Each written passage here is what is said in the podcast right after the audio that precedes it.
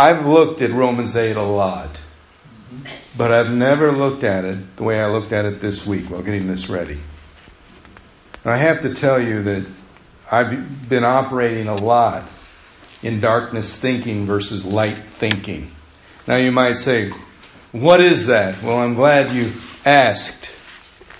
Darkness thinking is where you think along the lines of what the world suggests or personal opinion or public opinion rather than upon the illuminated, revelated light of God.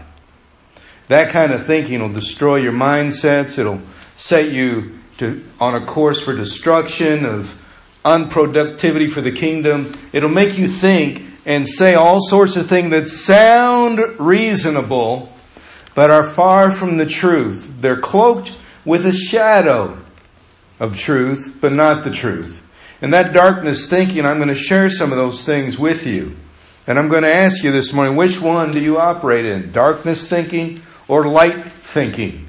And when I do share this with you, I want to share with you also that you can operate in both. It doesn't mean you're stuck in one or stuck in the other. As a matter of fact, the closer you get to God and more the Holy Spirit fills you and you grow in grace with God, the more your thinking changes and your motivation changes to the sense of God's purpose, will, and plan for your life. You become more light-headed. If you know what I mean by that. Because we are talking about the light of God during this Christmas season that we're trying to mind and also have in our mind. So I got a question for you. When you hear God say, I give you my Son Jesus Christ with all the kingdom and all its benefits as an heir, as a child of my own, what thought comes to your mind? Most of us, I would guess or venture, at least in some point of our life, have minimized that idea as an idea, first of all, rather than a truth. The thoughts that we think are, I'm not entitled to it. Well, guess what? You're correct. You're not. If you think there are exclusions to that gift and it might mean me, you're correct. I'm not worthy of it. God is so holy, I'm not. If you knew who I was and all that I've been, you would agree with me. I'm not worthy of God's gift of His Son. You are correct again. All those things are correct in a sense of the truth, but not in the reality of what God has done. You see, if you start with you, you're going to end up with your mess. And you're going to stay in darkness thinking. But if you start with God and what God has done and said, you're going to wind up back with God and His truth. If that truth permeates everything you do and say, or that you think, and you allow it to mold and transform you. You see, there's a personal bias in each of those statements, and I'm sure we each have our own that fit in there, and that bias needs corrected. You might say, what do you mean? Well, for example, a person sitting next to you is going to observe God's grace and gifts differently than you will. It's because of your experience of who you are and who you see in the mirror as compared to the person next to you. I used to think like this.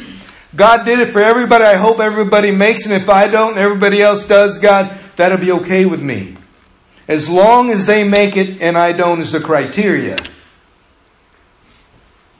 But God's not using that criteria, is He? He doesn't use my criteria for what He does. Thank you, God, for that. Why? Because it would mean my criteria overruled His. And He doesn't use your criteria either. I will tell you this. Our biases are based in pride or shame or guilt. And sometimes they're based in a wrong perception of how good or how bad we believe we are. That darkness thinking, I'm going to explain to you how it works. When we say things like, I'm not entitled to God's grace, and I'm looking at verse 32 where it says, He who didn't spare His own Son, but delivered Him up for us all, how shall He not with Him also freely give us all things? All things? Well, God, I'm not entitled to that. Well, that's not what He says. He says it's a gift. Nowhere did I ever read that a gift was given out of entitlement. A gift is given on the basis of the giver.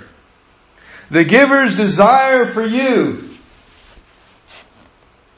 At Christmas, are you giving a gift because someone is entitled to receive a gift? Or are you not giving a gift because they're not entitled to receive a gift? I would hope not, because God does not see you as entitled or unentitled. He sees you as someone who needs the gift of His Son, as a part of everyone. Not entitled. Not at all. And you're not unentitled. It's not about you and your entitlement at all. Don't start with you. Start with God. He's the giver. It's not based on you. It's based on Him. So get away from yourself if you're thinking like that and begin to focus on why God did it, not if you're worthy or not. Sometimes we say there are exclusions to the gift, and we make lists. I don't know if you're like this or not, but here's how we do it, right?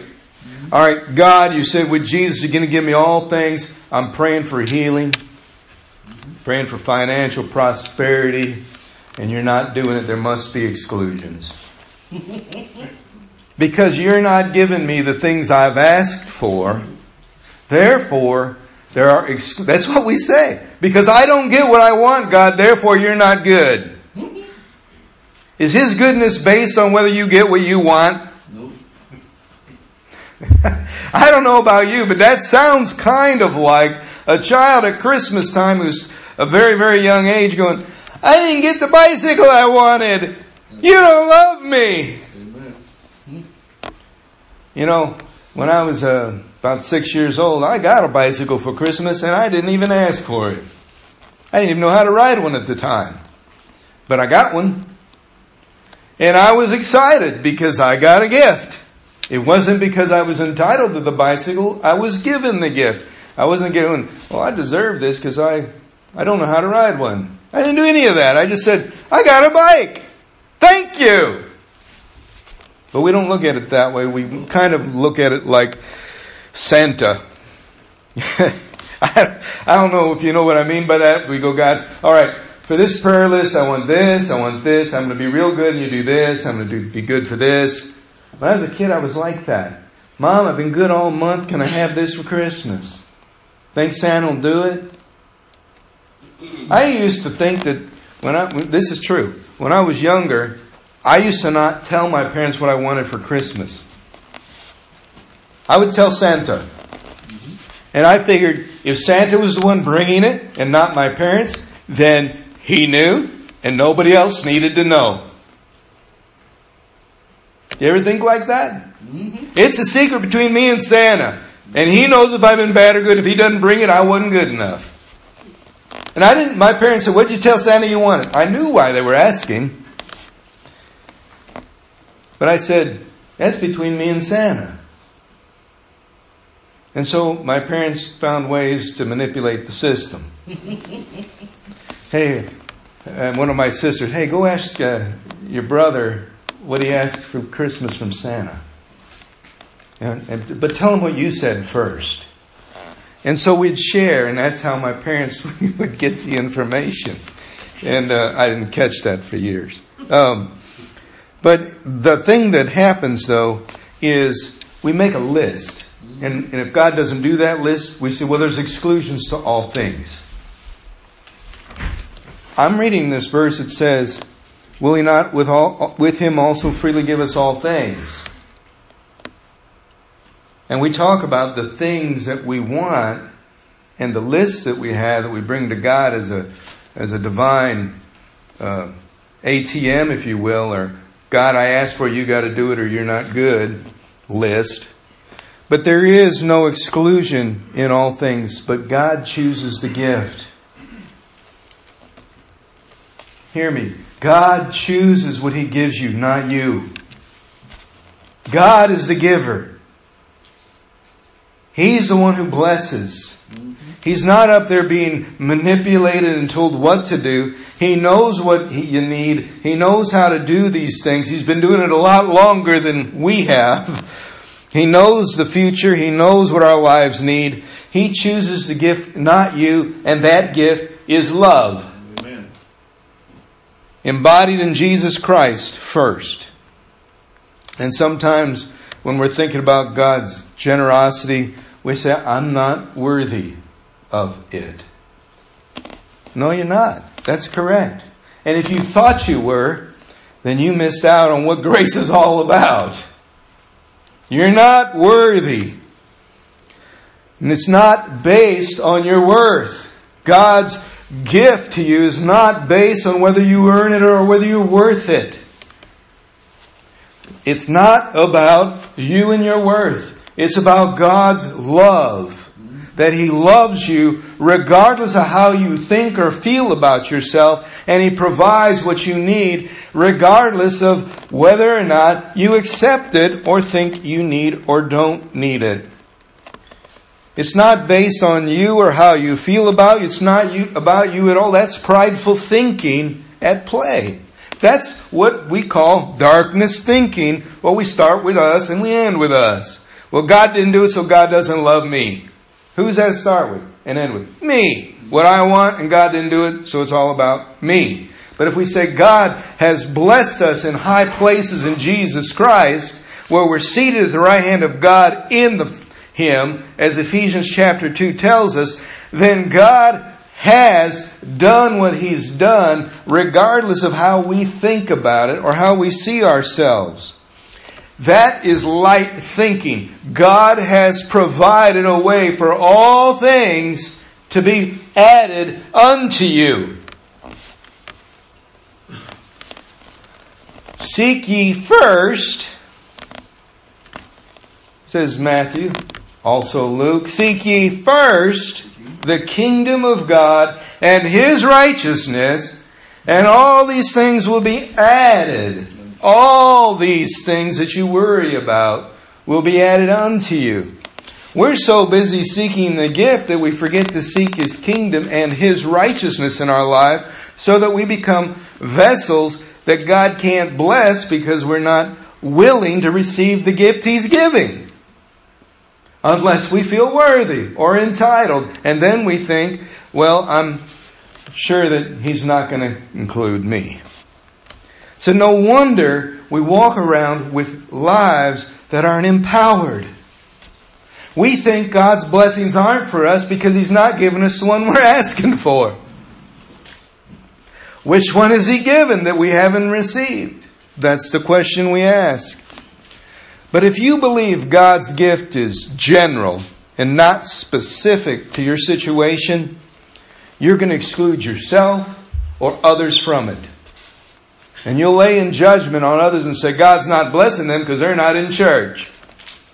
And that's what we'll say. Or, God's not blessing them. They clean up their life. You know, maybe God could do something with them. Boy, if they just cared about themselves more and treated themselves better, you know, maybe God would do something for their life. But right now, no. And I'm not going to help them either because they don't care, so why should I? We have these conversations within ourselves, and we sound just as unpious as we think we are pious. Pious meaning godly. It sounds holy thinking. God blesses those that bless themselves and help themselves. That's not scriptural. Scripture says God helps those who can't, who are broken and recognize their need before Him. How many of us today can recognize that we need Jesus Christ? Can you recognize that? Yep. Do you know that without Him your life is for nothing? Amen. We don't often want to hear that or think that, And then when we come and say, God has blessed us in Jesus Christ, but I'm not worthy. And God's saying, yeah, of course you're not, but here it is. Do something with it. Take the gift and run. Don't contemplate whether or not you get it. But this chapter and this passage has a little bit more than just darkness and light thinking. There's a passage in here that we so often put it out of context that it almost drives me crazy when I hear people using it that way. And maybe you too. And maybe you're using it in the wrong context. But verse 37, we've said this a lot. In all these things we are more than conquerors through Him who loved us. And in all these things then, we begin to connect that with Philippians where it says, I can do all things through Christ. Mm-hmm. You know what I mean? It's like, all right, I'm more than a conqueror. I'm a victor in Jesus. I can do this thing, even if God hasn't told me to. And I'm going to go take it on. I'm more than a conqueror. And we don't get success. We seem to run into dead ends and brick walls. And we go, God, why is this happening here? What's wrong with me? What's wrong with you, God? You said I'm more than conqueror. Your word's not true. And I'm not conquering this thing. The enemy keeps beating me. It is not talking about every situation in your life you will have victory because you so chose to attack it. What does it say then? It says, what's going to separate us from the love of Christ? Famine, persecution, distress, nakedness, peril, sword. Is any of that going to stop Jesus from loving you? Is there anything of that going to stop Him from being your Lord and your King? Anything in there that you see that disqualifies His Lordship in your life? No. Yet, here's what it says. In those things, we're more than conquerors through Him who loved us. Conquerors over what? Well, it tells us. But what we don't understand, what we're conquerors over is because we see this verse out of context rather than the context of how Paul understands what he's saying and how he understands what Jesus Christ is trying to teach us. And this morning I want to share with you how this looks. Because a conqueror is someone who's victorious. And in 1 Corinthians chapter 15, it begins to talk about it at the end of the chapter where it talks about our final victory. He says, flesh and blood can't inherit the kingdom of God. And then he says, he goes down in verse 54, this 53, must put on incorruption. Our bad fleshly body must become a new creation, a new spiritual being. And this mortal flesh must put on immortality, so we are eternal. When this corruptible body has put on the incorruptible body, and this mortality of flesh is put on the immortality, then shall be brought to pass the saying that is written, death is swallowed up in victory. In victory, O death, where is your sting? O Hades, or O hell, where is your victory? The sting of death, this is where we get some conquering. The sting of death in our life is sin. Because if you die and you have sin, you're cursed and set apart from God. And the strength of sin, which gives it its power, is the law. Amen. Which means we violated God's holy law, and therefore we are condemnable. But, verse 57, thanks be to God who gives us the victory through our Lord Jesus Christ. The victory over the law of sin and death. Amen. We are more than conquerors over the law of sin and death that says we don't have a part with God. We do have a part. We are more than conquerors over the law and the laws of sin and the laws of death that say we're no longer part with God when we die. This is what we're more than conquerors in. Why? Because nothing can separate us from the love of God, including death and sin. He took sin out of the way with Jesus Christ. And the sin was the power of the death. So He took death out of the way. We are more than conquerors and nothing can take that away. Nothing can stop what Jesus has done. Do you understand why that's powerful? Because now we have a victory that we did not fight. That God says, I'm giving you this through my Son and all the things that come with it. The victory over sin and death. That comes with it. That's part of the all things. That's the conquering he's talking about. Oh, but Paul, are you sure that you know what you're talking about? Because, I still feel some condemnation. When I mess up, I feel guilty. I don't feel worthy still. And yet, all this stuff. What is all things? When he says all things, he'll give us with his Son. In James, it talks about every good and perfect gift comes from our Father of lights in heaven, with whom there is no shadow of turning. Shadow of turning is a kind of a complex way of saying he's not going to change the way he is toward you. There's no even shadow turning his face away from you. And what that means is God is looking at you, and he looks at you, get this, because he can. In the Old Testament, you could not look upon the face of God, and God could not look upon your face because of sin. When that's out of the way, James says, there is no shadow of turning. That means God is looking at you. You are able to look at him, and you are safe in his presence without fear of death. You can come boldly to the throne and find grace and hope and help in time of need, says Hebrews chapter 4. Now, I say this to you because we sometimes forget what all this is all about. But God is trying to tell you and me this week that he is looking at you and saying, I love you, I am here for you, receive my Son, enter into the relationship, and let's see what happens next. It's not based on whether you believe you belong there, feel like you should or shouldn't, or whether or not you got what you want. It's based on the fact that God is looking at you as holy and righteous and says, you're welcome here.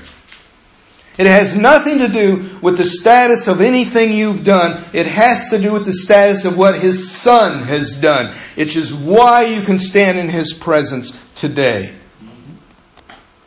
This is light thinking, not darkness. I am in God's presence, so you can say, I am in God's presence, gazing at his glory. He's gazing at me with perfect acceptance and love, and I belong here. I matter here. I make a difference, and he's shining through me because he loves me, and this will never change because there's nothing that can take that away. I'm more than conquerors over everything that's going to say it. But here comes that condemnation. And that's why Paul says in verse 34, who is he that condemns? Who is it that condemns? Let me tell you who condemns. Or so, in darkness thinking. I love this. This is the best thing I learned this week. And I'm excited about this. I hope you are too. Darkness thinking says, well, Satan condemns. And my actions condemn. And other people's actions condemn. And words condemn. And this condemns. And that condemns. And that's darkness thinking. Here's what Paul says. Who is he that condemns? It is Jesus Christ. Amen. Who condemns you. Let me say that again. He's the only one who's got the authority. He's the only one that's got authority to condemn you, and it'd stick. But in verse 1, he starts this whole chapter with, there is therefore now no condemnation to those in Jesus Christ who walk by the Spirit, not according to the flesh. No condemnation from Jesus Christ, and he's the only one that can make it stick. And the rest of this verse we're looking at, 34, says that he's at the right hand of God making intercession on your behalf. Why? Because the devil's accusing you, and he's going, I got that covered. Here comes your thoughts. I'm not worthy. Jesus says, I covered that. Here comes someone else saying, you're no good. You don't belong in the kingdom. Jesus is saying, I've got that. Father, don't listen to any of these people or the Satan. I'm the one, the only one who's got authority, and I've got them covered by my blood. Amen. I did it. I got it done. I got it taken care of. I love that. There is no condemnation when you belong to Jesus Christ. There is none. So what you feel is not condemnation. It is shame. It is guilt. It is anything but condemnation. It is self-manufactured, others manufactured, and it's not from God. There is no condemnation on your life. None. Anything you add to it is dark thinking, and we've got to eradicate it out of our experiences. Until we've come fully boldly and say, I'm here because God says I can be, and I got no recourse but to trust His Word. That's all I got. Amen. The one who is on my side is the only one who has the ability to condemn me. That matters. And He chose not to. All those voices in your life that you listen to that tell you you're not good enough or not worthy of God or anything else, they're not from God. And they're definitely, definitely not from the kingdom of God. And they're definitely, definitely not scriptural. Mm-hmm. Now, I will say the Holy Spirit will convict you of sin, but that's not condemnation. Mm-hmm. Conviction's a whole different animal, and that's a good one to have. Otherwise, we're going to act crazy. But condemnation says, I'm bad. Conviction says, I'm doing things that are not right. Hear the difference? And here's what He says again. If He did not spare His own Son, He delivered Him up for us. Won't He give us everything else we need? But we keep getting it backwards, and I don't want you to miss this. Nothing else comes without Jesus. Some people get it backwards. God, if you'll just do this and this, I'll believe, and I'll love you, and I'll follow your Son, and I'll accept Him. If you'll do this, this, and this. He says, well, no. The gift I'm giving you is my Son. If you don't want Him, why would you want anything else I got for you? Right. This is the best I've got. Amen. If you don't get my Son, you don't get anything else. You ever heard the story about the art auction? Great, great collector of art passed away. I love this story. It fits so perfectly this morning. And they decided to have an auction of all the fine pieces. Degas, Picasso, Rembrandt, Da Vinci. Millions and billions of dollars of art this man who was wealthy collected over his years. And he had a son.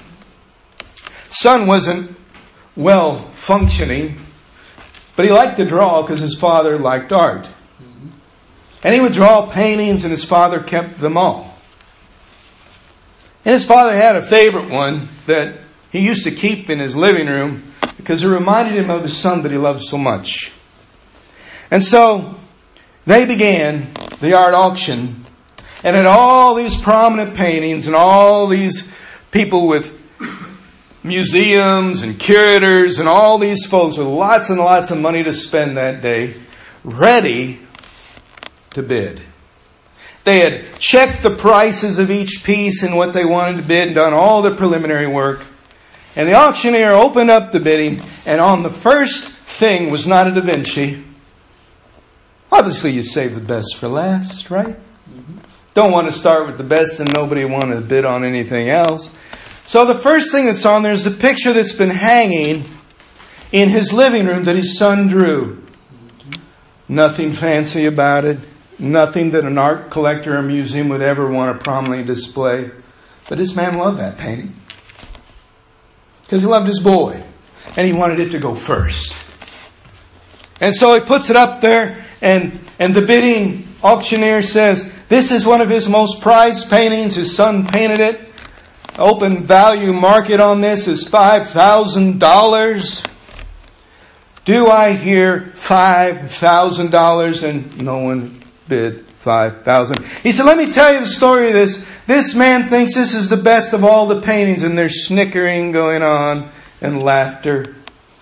And finally, one man who had just come to watch said, I'll bid 5,000 for that painting. And the other said, well, let him have it and we'll finish the auction with that. And the man says, thank you. And he's the winning bidder. Sold to the man here. It's all the money the man had, actually. All the money he could use to spend on a priceless piece of art. The auctioneer slammed the gavel down and said, sold! The auction is over. And they're all looking around, but what about the other priceless pieces? It says here, whoever loves what his son did and bids on it, gets it all. Mm-hmm. But if you don't want what the Son represents, you don't get any of it. Amen. They wanted the value of the art, not the value of the artist. Mm-hmm. Not the owner of the art, but the art itself. Our thinking is based in darkness when we look at things physically and materially, but that stuff's going away. He brought us to the light of His Son, Jesus Christ. Let me give you a real simple illustration to wrap this up. The Apostle Paul, before he was Paul, was Saul. He was, according to the law, faultless, without sin. But according to history, we know, and he even said he persecuted and even rounded up Christians to kill them and approved of the stoning of Stephen. Mm-hmm. Was standing there watching with joy. When he was on the road to Damascus, getting ready to round up the priests, or not the priests, but the believers there to bring him back for a fair trial followed by a murder, a light shone from heaven. A bright light. Paul was running from the light. But the light of God found him like a spotlight. Like a lighthouse light sweeping and landing right on Saul and saying, I see you. I am God and you're my child, even though you've been killing my kids. You're one of them. And you just don't know it yet. And his light landed on Paul and it blinded him. And he said, you've been persecuting me. And he said, who are you? He said, I am Jesus. And Paul immediately falls and said, I had no idea who you were. Mm-hmm. It is the light that shines in the darkness that the darkness can't comprehend. It can't overcome it. It can't defeat it. It can't wipe it out. It changes a man who's murdering Christians into one who is one. And finding ways to make more of them. Amen. If he did not spare his son but gave him for the Saul to become Paul, why would he not also do that for you? He came to bring us light, to make us light, not because we are. He transforms us to be light.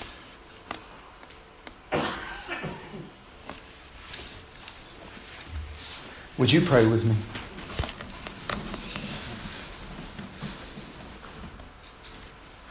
Gracious Heavenly Father, I want to throw up reasons why we don't deserve, or I don't deserve, or this shouldn't happen, because it just sounds too amazing. And Heavenly Father, all you ever said was, my son, and I have given him to you, and you receive him. All things are new. My son, my precious child, don't you understand? All things are new, including you. And all the things that you've believed for so long that are just not true, and all the voices you've listened to have lied to you. And now those voices can fade for the truth, because those voices are new. They're voices of love, of encouragement, of strength, that you do have a light within you. You are the light of the world. No matter what you've been led to believe by whatever, it's still true. Would you receive that and let that happen to you? Amen.